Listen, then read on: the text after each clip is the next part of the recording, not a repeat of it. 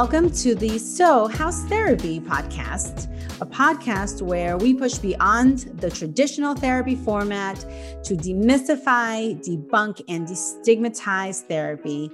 I'm your host, Karen Conlon. And in today's episode, we're talking all about managing chronic illness and how what friends or neighbors or family members don't know actually does hurt people who are dealing with chronic health issues. Today, I'm going to be speaking to Rachel Kaplan. And Rachel is a licensed clinical social worker with vast experience working with folks who are dealing with chronic illness.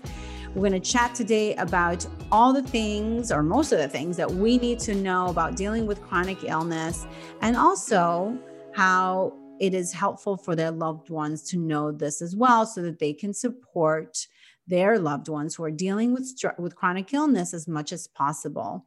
So Rachel, welcome to the podcast. How are you? Good. Thanks so much for having me. Oh my gosh, I'm so glad that you were able to make it today. Rachel, you know, you work with chronic illness. Can you tell tell us a little bit about your experience with chronic illness and how you know so much about it? Sure. Um, so I work uh, at private practice doing psychotherapy individually with a lot of young adults and older adults who have chronic illness, helping them to manage all of the very many things that come with dealing with chronic illness in their day to day lives. Um, in addition to that, I've actually worked at one of the major hospitals in New York City for over five years now, also working with a lot of chronically ill patients there, helping them to adjust when they get a new diagnosis, how to you know live life with their diagnosis, how to help with speaking with families about what's going on. Um, and I, I, follow them long term there with all the things that come with living with something chronic like this. So I've worked a lot with all different kinds of people with different kinds of medical issues and just helping to support them through that process. Rachel, and you know, when when you're talking about all different types of medical and chronic illnesses, I mean, yeah, you know, each different type of chronic illness comes with its own set of issues, but are there things that maybe they're across the board for everyone, right? Like, regardless of whether it is diabetes or cancer or you know inflammatory bowel disease um, or IBS, uh, regardless of what it is that they're dealing with. Um, I mean, one of the things that I have found is that it does dealing with a chronic illness does alter the way that people um, live their lives, how they see themselves, uh, and even how they relate to others, sometimes even the way others relate to them.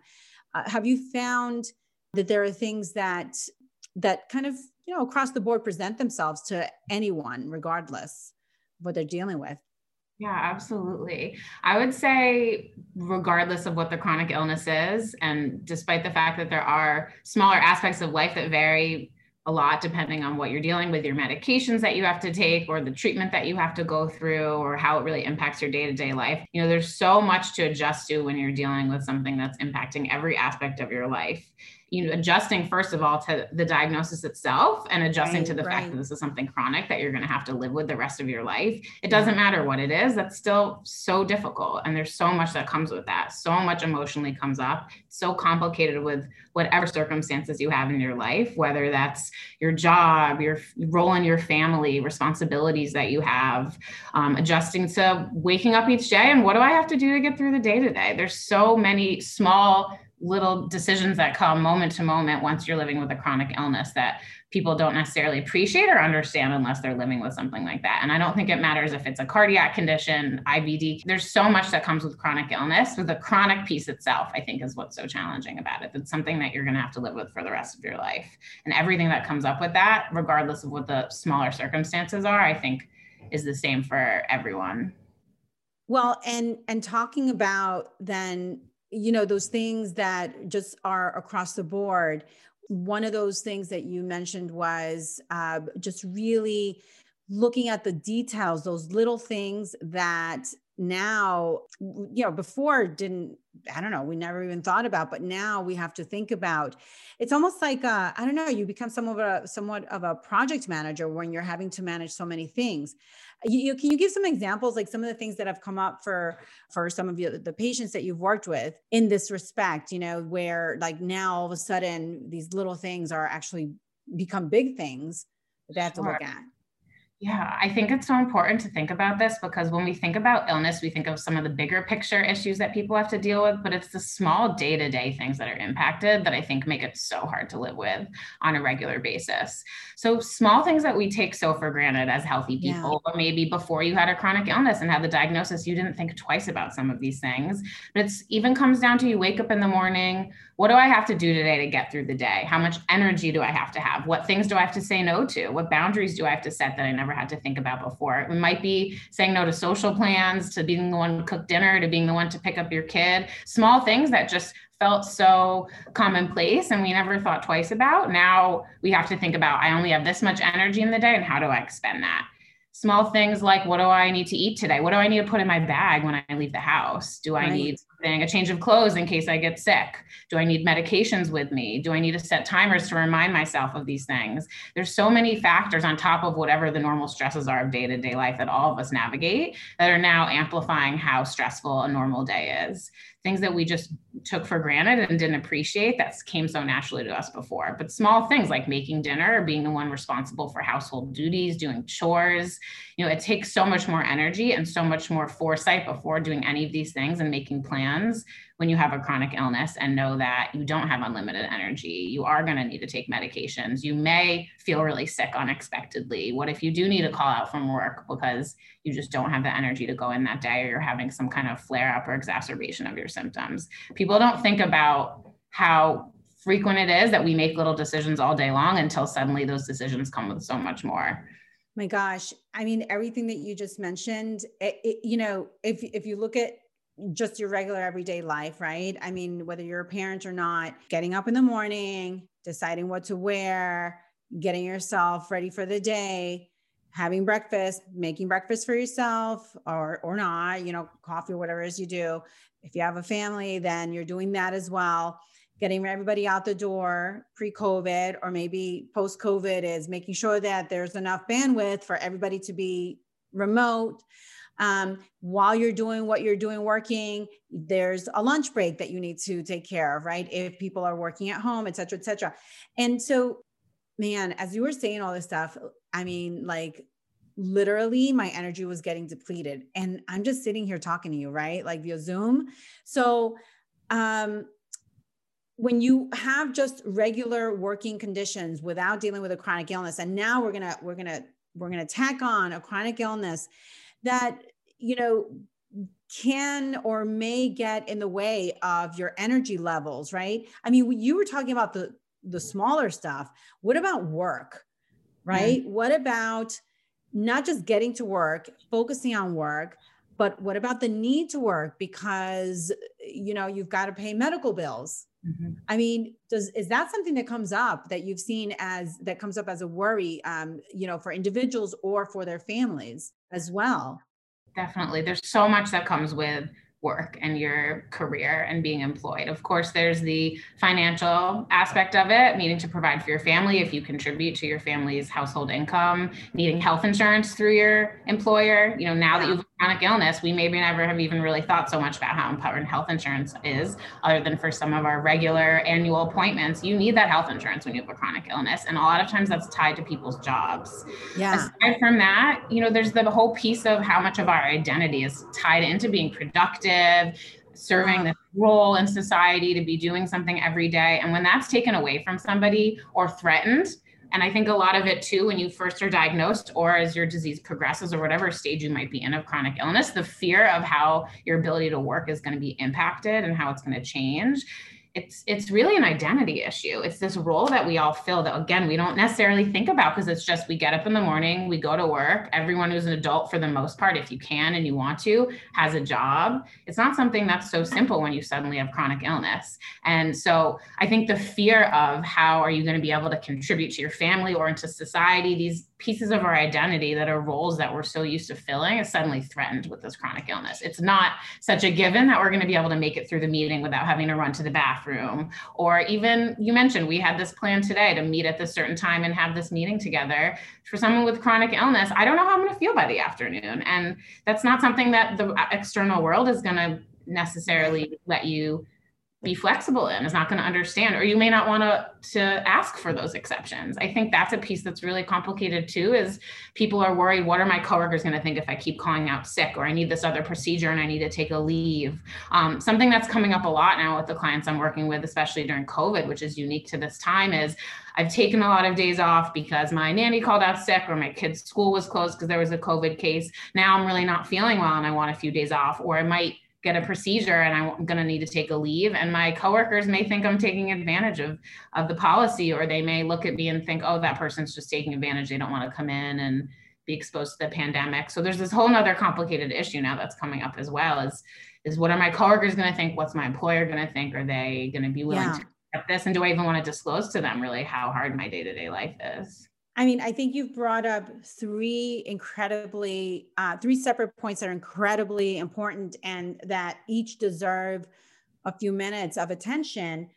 First and foremost is the identity loss, right? I mean, there is undoubtedly a, a certain amount of grief and mourning when you're dealing, especially if you have a chronic illness or, or, or an illness that, that where there's no cure, right? And you're maybe in remission, or maybe you're not, or managing, or maybe you're not. But there is a certain loss of identity. There's a certain loss of who I was, who I was meant to be, who I was planning on being. And I think that people oftentimes don't don't get that even themselves first of all going through it this uh, you know certain times a lot of times there's there's a level of depression that happens low level depression irritability a lot of irritability. And a lot of times there's not a real big understanding that they are grieving the loss of an identity, right? And needing to make these changes that, by the way, are not by choice. That's the other thing, too, right? Like I have had to change my identity to a certain degree, not by choice. So there's this also feeling of there's like this loss of control. There's so much loss. I think that's so important. I don't think people give themselves the space or the time to really really have this grieving process. I think grief is something that in our society we think about it's just when you lose a loved one or someone dies. This is a significant loss and it needs appropriate time and space to allow a person to mourn that. You're right. The losses of not only what life was before the diagnosis, but the loss of things that you were maybe planning for your future that are now not long, not possible anymore. Right. And without without letting yourself really go through those stages and feel that process in a way that you can be compassionate with yourself and allow that and give yourself that permission you know the rest of our society doesn't really understand what it's like to live with chronic illness and once you're past that crisis stage where you're in the hospital or you get the diagnosis mm-hmm all that support is there and all these people are offering to help people get back to their lives and they adjust to the yeah. fact of this diagnosis and they forget and they can't necessarily see it they don't know the nuances of day to day what's happening for you or how hard it is and so people a lot of people i work with clients that i work with in the practice but also patients at the hospital you know this expectation that you're supposed to just adjust to it and get back to some sense of normalcy or you look fine or you look great or maybe you lost weight because of your illness and they say oh you look so great now. You must be feeling great. They don't understand what's really going on. There has to be space for the grief. And i think people often skip over this this really important step because mm-hmm. either they don't want to go there because it feels too overwhelming and emotional or they think they shouldn't and they you know should is a word i hear a lot. I should be okay. I should be adjusting to it. I should still be upset or sad or mourning the fact that i have to live with this. Everyone else has gone back to their normal lives. This grief piece is so important i think so often overlooked. Well, and then that second that second point was the other one that you just mentioned now is with those illnesses where you look good, right? And or you look quote unquote normal right. to the outside world. And like you said, unless there's this crisis or unless it's something really obvious, it's it's really hard. I think I don't know. I feel like it's really hard sometimes for people to empathize or be able to even accept okay, I may not see it, but I believe you you know and and the tendency uh oftentimes with with families and you tell me maybe if you've had any similar experiences has been to kind of tell people but well you know but tomorrow's another day or it's okay. Well you look great. Oh my gosh you've lost all this weight. You look amazing. And not really thinking that it's because i don't know there's something going on health wise that's really not allowing them to, to keep the, themselves at a healthy weight and the lot the weight loss is actually as a result of something quite dangerous or precarious. Right. um, and so you know you brought up this really great point again around employers or loved ones. Life goes on after the crisis and that person is left there you know kind of looking okay and being expected to go on right, right we call this invisible illness. So people can't see that anything's wrong with you. You're not walking around with a cast on. Maybe you don't look as sick as you did when you were first in crisis or in these periods when you do have a flare up or an exacerbation of whatever's going on with you. And when you're not in crisis, you're not in the hospital or it's not new, people adjust and they expect you to as well. And it's people who are well meaning. You know, they say these things because they want to support you, they want to be there for you, but they don't know how to, and they don't really understand what's going on behind the closed doors for you. And what's hard here is that people don't want to necessarily share this. I don't want to tell my employer I'm not feeling well. I oftentimes I hear I get sick of telling my family who are there for me and I trust and I'm comfortable with, but I don't want to tell my spouse or my kid or my sister or brother that I'm not feeling well. I'm sick of saying I don't feel well or I don't have the energy to do this or I need to cancel these plans because I don't think I'm going to feel up to doing that. People don't want to keep telling their family or their loved one or their employers that they're in this role now as these see themselves often as I'm a sick person now. I don't want this to be my new identity. And so they don't also allow themselves the space to really advocate for what they need. And this invisible piece, this invisible illness is really challenging too, because what's going on internally we have to hide from the outside world people feel a lot of times. And so what you're showing externally is so different than your internal experience. And that can feel so isolating and make people feel so misunderstood. And it's it makes it so much harder to then give yourself the space and the compassion and the patience that you need when you aren't able to communicate to others what your needs really are. So invisible illness. I mean this is one of those things that people one of those terms i should say that people don't really hear. But once you hear it you kind of you kind of get it right? Because it's everything that you just said. It is people going on with their lives and not really seeing or or understanding that you still are sick just because you don't look that way. It is going to your work and your managers and coworkers expecting you to show up 150% because you look like you should be able to do that and, um, you know, the other thing too that you mentioned that again is such a great point is this thought of people wanting to support you, people wanting to be there for you. And sometimes, you know, not on purpose, what they actually do is invalidate your experience mm-hmm. with something that we call toxic positivity, right? Like, tell tell me you know tell me what you what you've heard what are, what are some examples of toxic positivity that you've heard um, either expressed by your patients or you know them maybe complaining that they've heard Sure. I think this is a theme that comes up a lot for people with chronic illness.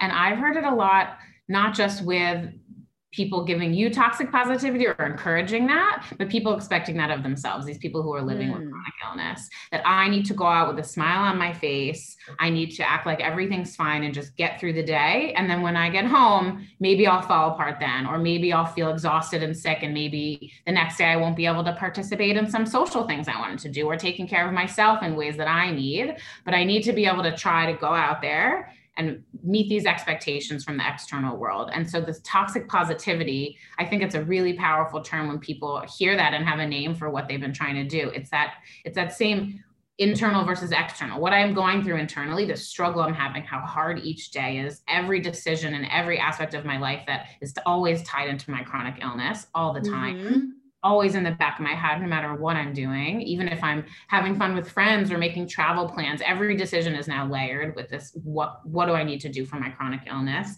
But that they need to hide that from the external world. They need to act like they're positive and they're coping fine and everything's easy. And and it is toxic because that expectation is on is not realistic. It's not possible. And at a certain point, what I hear from a lot of people is just how draining it is, how yeah. exhausting it feels to have to go out into the world with a happy face, acting like I'm doing fine when really I'm struggling.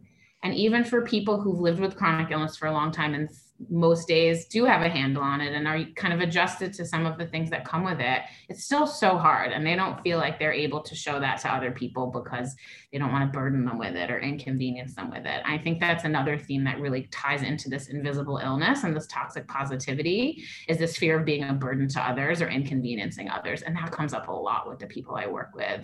They don't want to have to ask for help they you know again once those support systems have kind of gone to the wayside because you're not in crisis and they're adjusted to it doesn't mean they're not there for you you have to seek out that help a lot of times yourselves. You need to ask for help. You need to tell them i just don't have the energy for this new project at work or i can't take this responsibility at home or I can't be involved in these plans because of X, Y, and Z. And it's hard to always feel like you're in this role of needing to ask for help and worrying how it's going to burden other people. And so I think those three themes really tie into each other and make it just so hard to know how to participate in life in any sense of this new normal that you're navigating with with what you need from yourself and what you're able and really able to and want to and can amidst all the other challenges now give to the rest of the world and to everyone else in your life.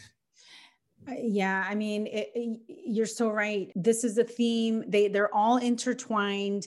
Uh, they one impacts the other. And this particular theme is one that i think you you said it right? It is draining and exhausting because when the people closest to you are saying to you oh but everything's going to be fine tomorrow's another day. You know if you if you just get up if you just get up you'll see how in an hour you'll be just fine. Then you feel like you have to live up to the expectation so it's there's no it's no longer about you. Now it is about really living up to those expectations.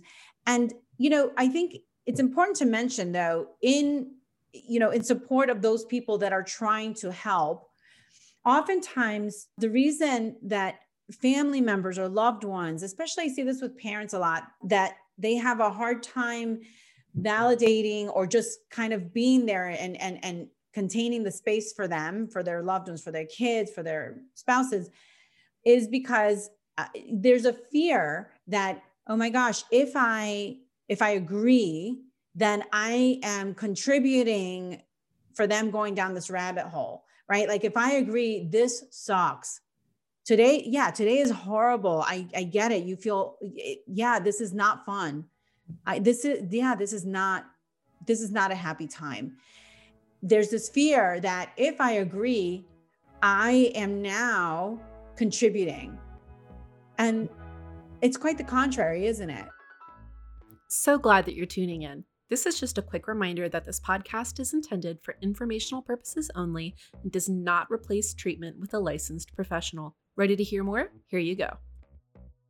What happens in your experience, Rachel, when someone is able to, you know, maybe manage their own anxiety about around it and be there for the other person by just simply being there for them? What do you think, in your opinion, what happens? What's the experience for the patient or for the person dealing with the chronic illness when they have someone just be able to you know not try to make it better I think what people really need to hear is that it's okay that this is hard. It's okay that there is nothing that we can do about it. And I'm just going to sit here with you in this uncomfortable place. And I think that family members and loved ones who mean well, who want to be there for you, who often participate in this toxic positivity, it's because it's kind of scary to go to this place of vulnerability and real empathy, which is I, I can imagine what you're going through. I don't know what you're going through. Nobody knows what, what anyone with any chronic illness is going through because it's such a unique experience.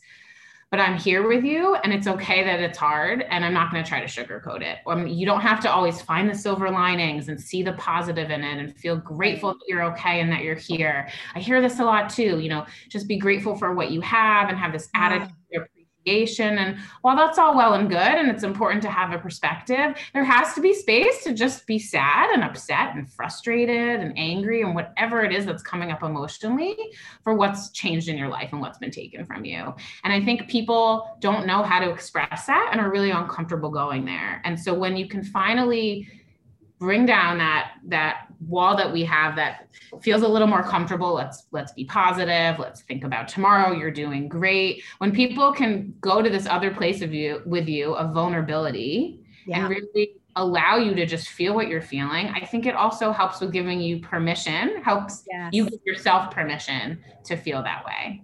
Yeah. Um, and yeah. and I think what's hard here and really important for people with chronic illness and their family members to hear is I hear a lot of people say, well, if I let myself go to this place of feeling emotional or quote unquote breaking down or just feeling really sad and upset and angry, I'm not going to be able to cope with it. And they fear right. that if they allow this emotional piece to really come up for them and really, really process it. And when we say process it, it doesn't mean just think about it or talk about it, but really let yourself feel whatever is coming up for you without judging it or trying to control it or trying to put a positive spin on it that they're not going to be able to come out of that. And that's just not true. It's it's i understand that a lot of people fear that place if they haven't gone there and they aren't historically people who are really comfortable with strong emotions. But mm-hmm. just because you have a really hard day or week or month or however long it is that you're allowing yourself to feel emotional about what you're going through doesn't mean you're not going to be able to cope with it. Doesn't mean other days you're not going to feel more positive or more grateful. And you have to be able to tolerate both.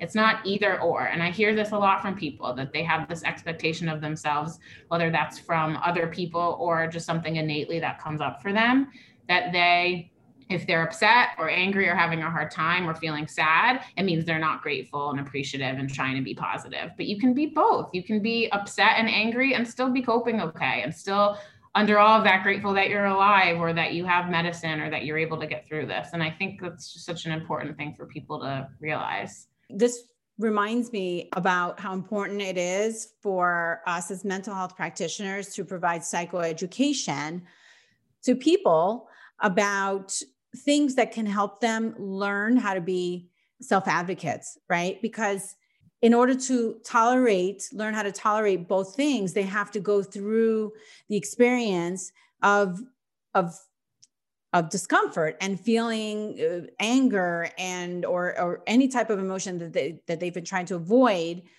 because getting through that is how you do it and a lot of times it requires psychoeducation also not just for for the patient or client, but also so that they can pass that on to their loved ones, right? A lot of times they don't know, right? We don't know how to articulate what it is that's happening because we don't have experience in and even the, trying to describe it in the first place, right? So the first thing that comes to mind to me is medication side effects. Also, if you have co-occurring illnesses, diabetes or some other, maybe not chronic illness, but like joint pain or even a common cold that for some people would just be a common cold. For you, it could mean that now, you know, if you're on an immunosuppressed therapy uh, or immunosuppression therapy or some other kind of you know medication now you can't take other things that you might normally do you know to take your to t- help you with your cold right and i can't think of anything right now but it's you know, the point I'm trying to make here is that anything that we normally take for granted for mm-hmm. someone who's suffering with a chronic illness, you know, becomes kind of a big deal and needing to check with their doctor. You know, if I have this type of tea, that is that contraindicatory um, to whatever medication I'm taking. It's it's just not that simple, right? And so psychoeducation about that about medication side effects so that they can also explain to their loved ones. The other thing I think about is the spoons theory. And the spoons theory was a the- is a theory that was created by the experiences, the personal experiences of Christine Miserandino, who um, was a woman or is a woman who uh, suffered from her own chronic illnesses from a very young age and she never really knew how to explain the fatigue because she she was one of these people that always looked okay. And then one day she was sitting down at a cafe with her friend and her friend and this was in after college and her friend asked her what's it what's it like what's it like to be ill the way that you are and she looked around and grabbed a few spoons and said okay and she put these spoons on the table and said okay imagine that these spoons and i believe there were 12 spoons but imagine that these spoons each one of these represents a unit of energy and when I get up in the morning, everything that I do takes up one, two, or three spoons. And let's say that I need all 12 spoons to get through the day. But you know, getting up in the morning, brushing my teeth, that's one spoon. And then maybe working out, that's already maybe four spoons. Getting to work, that's another four spoons. And, you know, you may not be done with a day by the time you've already used up your 12 units of energy. So, coping with a chronic illness involves psychoeducation, understanding not just of your illness, but the side effects of medications, and then also having tools like this to explain to people, right? Because self advocacy is so important. Is what have you experienced, or what have your patients experienced? What have you seen in terms of dealing with limited energy and that ability to explain to people what's going on, even when they don't look like anything is going on?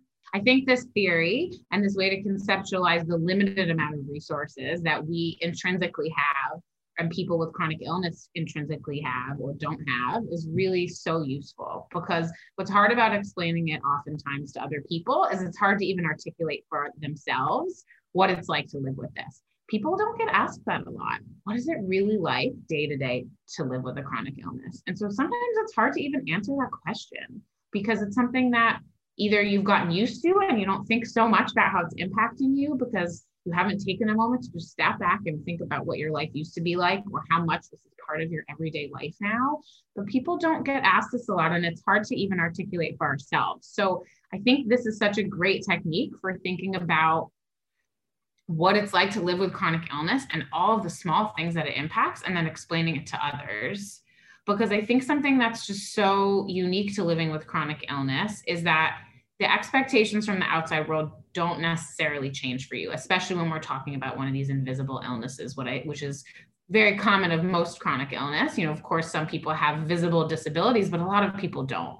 Uh, most right. people that I work with don't. And so the expectations don't change. You're still expected to participate in, in life in a way that's quote unquote normal. So be, being able to conceptualize the fact that your resources are more limited and also to help put this other person that you're disclosing this to or feel comfortable speaking with this about so that they can think about what a day in your life is like. You know, they didn't think about how hard it is just to get in the shower, get out of the shower, put on your clothes for the day, and get dressed to go out of the house. And how many spoons does that take? I think with this model, it you know it outlines a little bit how many spoons are needed for each task. And again, it's the person you're explaining this to can really think for a moment and really empathize in that way what it's like to live with chronic illness. All these things that go unappreciated and taken for granted, how much energy that takes for you as a person with a chronic illness to participate in, and that you have to think ahead and plan for your day and what that's going to look like because you know it's a limited resource your energy level and and how much you can do. And so i think this helps with that empathy piece and with explaining to someone this is how vulnerable i feel walking out of the house because i know i only have this many spoons left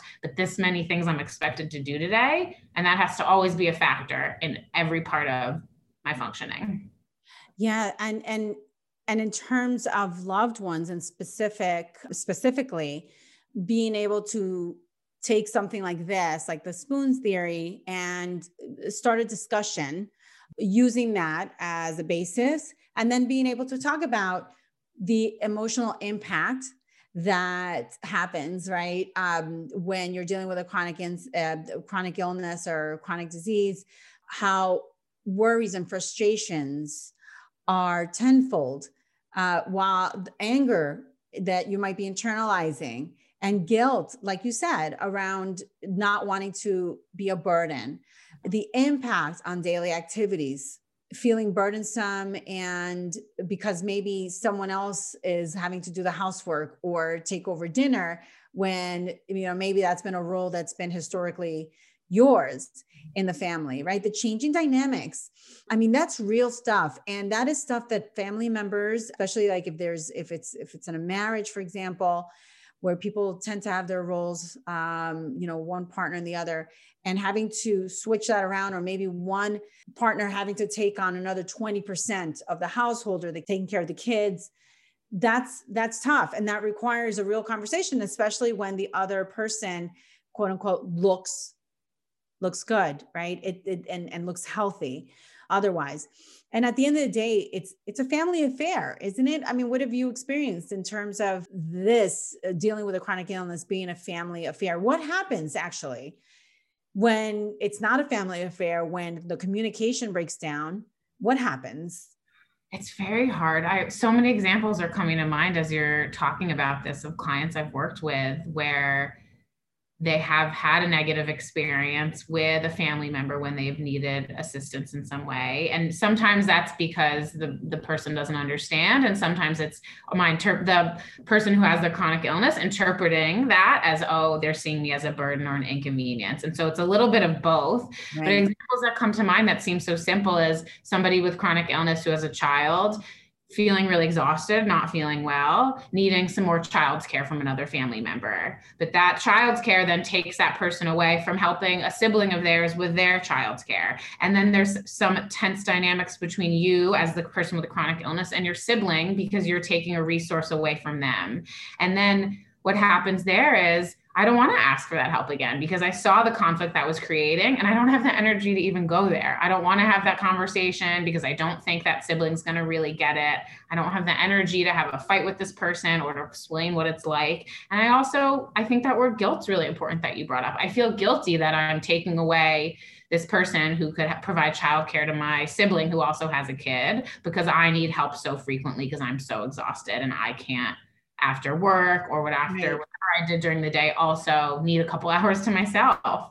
And so when it's not a family fair, I think people shy away from communicating or describing or explaining what their experience is like because they feel guilty, they fear this burden role that they think that they're taking on. And they also, you know, these are people who once were able to participate in certain things like taking care of their kid every evening and i don't want to necessarily even take that away from the person who was providing.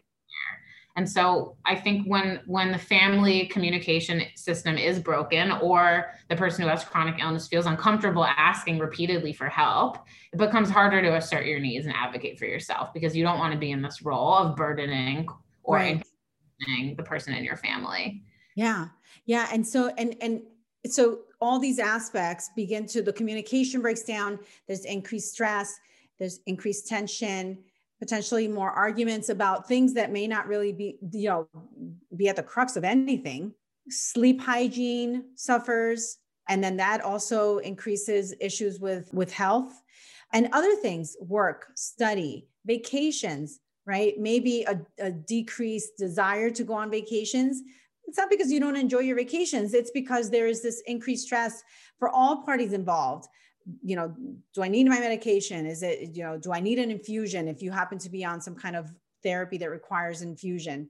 Um, you know, everything is, like you said, tra- uh, uh, project management. And if it's not communicated or if there's not really good communication, it's very easy to make assumptions about what other people are thinking or what you think other people are thinking about you. So that communication is incredibly important. You know, it, it, let's touch for a second on, you know, we've been talking about family, family, but what about friends? What about friends and what about dating? I, and I mean, I think, you know, it differs also with whatever age, you know, if you're in your teens or, you know, in your 20s or 30s or 40s or 50s, that's one thing and, and so forth. But it's also a belief system whatever your belief system is about privacy or you know does this make you weak? What's the stigma if any attached to that chronic illness? And we haven't touched on that. Let's touch on that for a few minutes because dating and social life i mean that's hugely impacted right? Absolutely. I think social life depending again what age you are but for younger younger people, younger adults who are um, maybe single or still have a really active social life with their friends before they were diagnosed with chronic illness. I see a lot that this is the first thing that's sacrificed, which is really, really such a shame because an active social life and being able to participate in these other relationships outside of your immediate family system is so important. Again, yeah. to the identity that we talked about, and also to pleasure and enjoying your life and having outlets for stress in a, way that's fun and, and makes you happy. And I think social life often gets sacrificed because it feels selfish. I don't have the energy to even get through my day with the things I need to do for others. How can I then use some spoons to go out to dinner with a friend or yeah. to go on this date? And so I think that gets sacrificed a lot when you are in a family system where you do have obligations to others or you work a job and have to use your energy for work that day or whatever it may be. Social life is seen as something that's not necessary and feels somewhat selfish to, to participate in. But the other piece that you touched on that I think is so important is that socializing itself suddenly becomes really complicated. Who do I want to disclose this to?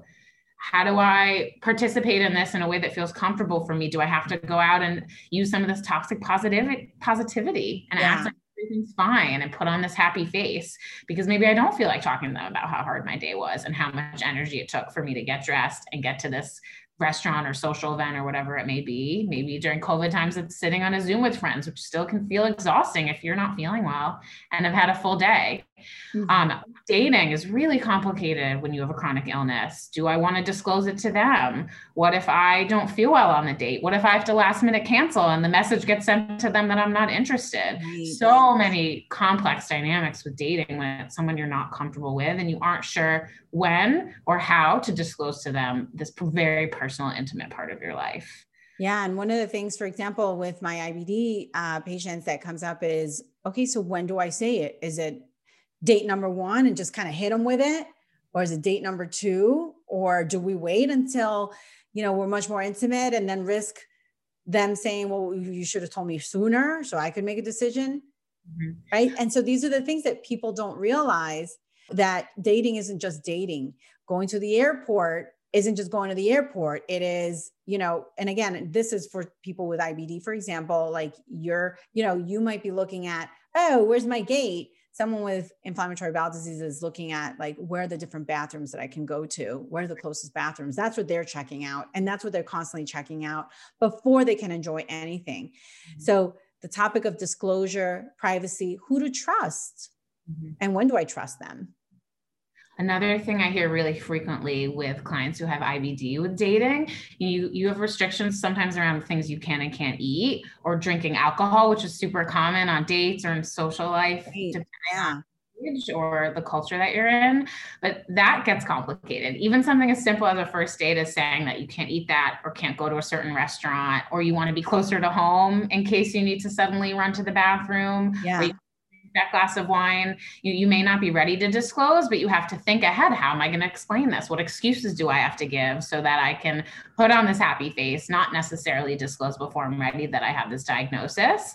But also i want to impress this person. I want them to like me. I want them to think i'm fun and go on another date with me. It's so complicated. I want them to feel i want to feel normal on this date and i want them to see me as normal too. Right. Absolutely. Yeah. and the that comes with this. I mean, every I think with everything we've talked about today, but uh, thinking about social life and for some of these younger people, the anxiety that comes with all of these fears, all of these what ifs, all of this planning you have to do about what may go wrong on the date or at the social event or whatever it may be that you're trying to participate in, having to worry and prepare for every possibility like we said, is so draining and so exhausting. And the anxiety that comes with it is just a daily, daily thing for a lot of people with chronic illness. How do I participate in life in a way that's yeah. going to work? Because so many things could go wrong, things I never had to think twice about before I had this chronic illness. Oh my gosh. So let's let's do some summarizing for people about coping, right? Just some tidbits that even though this isn't going to solve everyone's problem, but if people can walk away with some tidbits or some good recommendations that they might start to be able to implement or even start thinking about if you know if you're not ready to implement any of these that's okay. Maybe maybe think about which one of these might work for you. I'm going to start with acceptance. Acceptance i think is key is the key to everything. And acceptance in my experience doesn't happen in a in a linear fashion. It comes in stages and each of those stages have tiers. And you might be accepting of, of one aspect but then be struggling to accept another aspect of your illness. And so just knowing and normalizing for yourself that accepting everything that comes with having your particular chronic illness won't happen necessarily in a linear fashion or you know, if you're giving yourself four months or three months or six months, you know, you could be dealing with something Uh, five years after your diagnosis that you're like, oh my gosh, I can't believe I'm thinking about this now.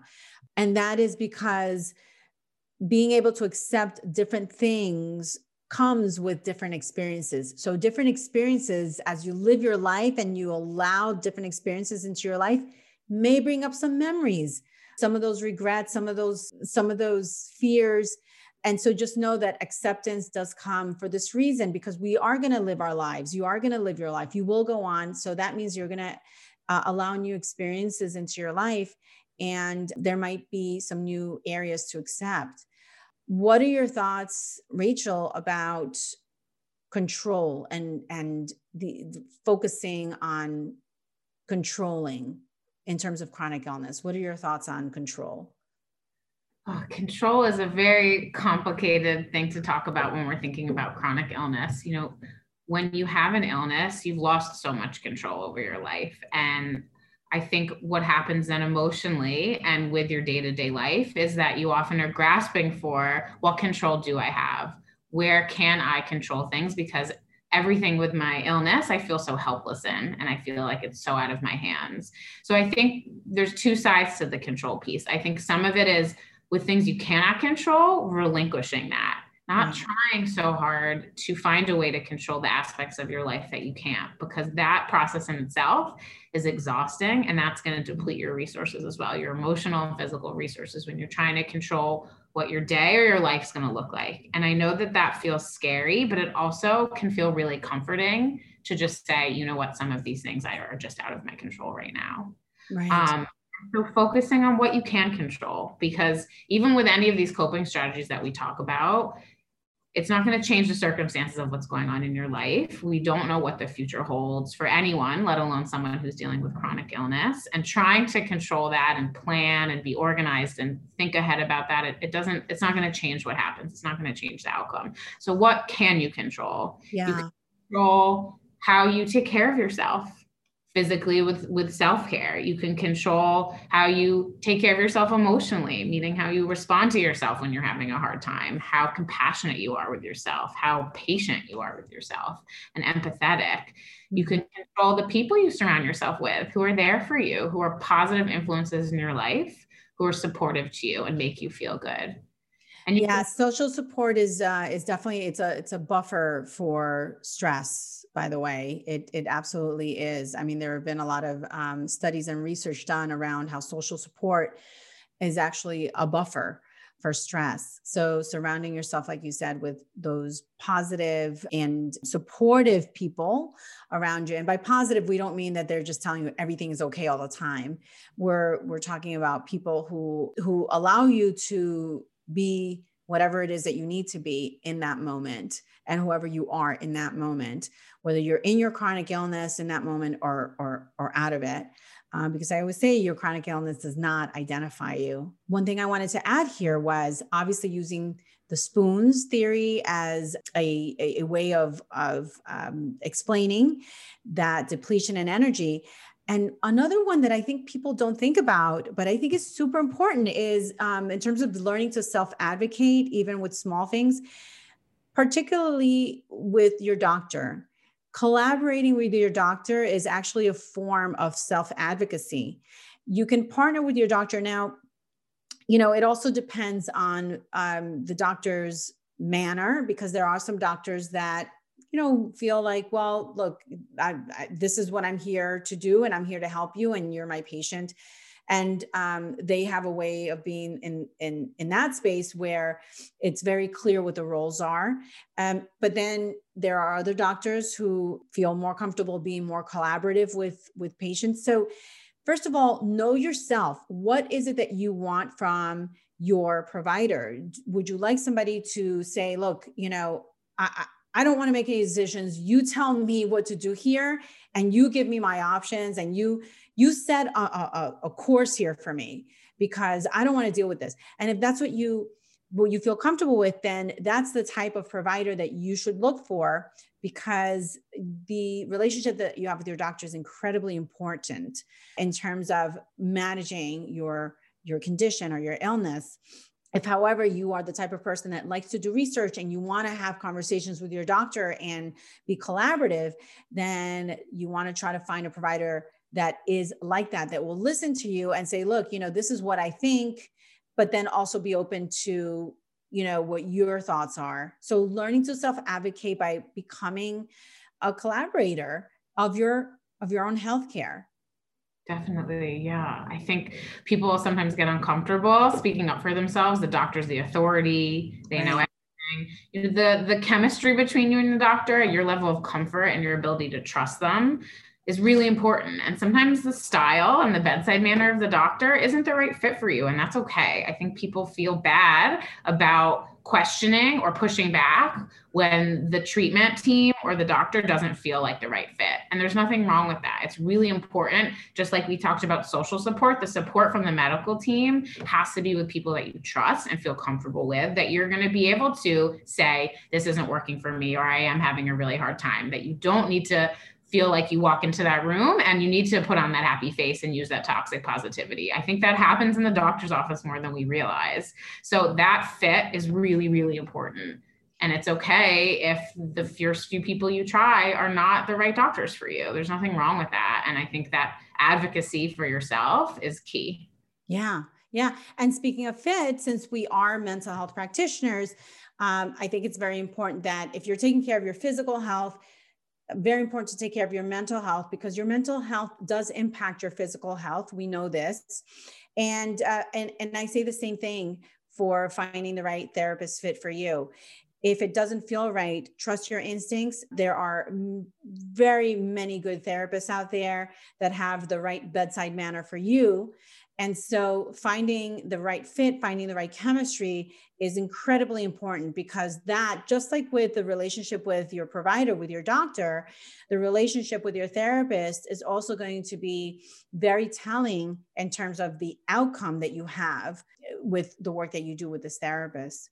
Well, thank you, Rachel, so much for being here today. Uh, if anyone wants to know more about how to work with Rachel Kaplan, you can visit our website, and uh, that would be www.cohesivetherapynyc.com. And then you can go to the under About Us tab and you can read more about Rachel and uh, about the great work that she does. Rachel, thank you so much. It's so awesome to have you here. Thank you. It was so great to talk with you. And I, I also thank you for bringing so much uh, light and taking the time to talk about this really important topic that I think people don't take enough time to really think about. Thank you for yeah. that. Yeah, it's it's really it's a really important topic to me, um, and thank you so much for for having a focus on it. Um, you know, folks, any chronic illness can cause a huge life shift for the person experiencing it, but it also affects people around them. Also, relationships change uh, and sometimes very dramatically and drastically. Uh, but if we can work together to better understand how the illness is affecting the person that's dealing with it and how we can ensure that the relationships that they have are supportive and understanding, it is possible to continue to thrive. If any of this resonates with you and you would like to explore it further, feel free to reach out to us. And as always, want you to know that you can find out more about our podcast and uh, head over to the show notes by going over to cohesivetherapynyc.com forward slash podcast to check out those show notes. You can get resources there, links, and uh, how to get in touch. Thanks for listening, and I'll see you next time when I ask again. So, how's therapy?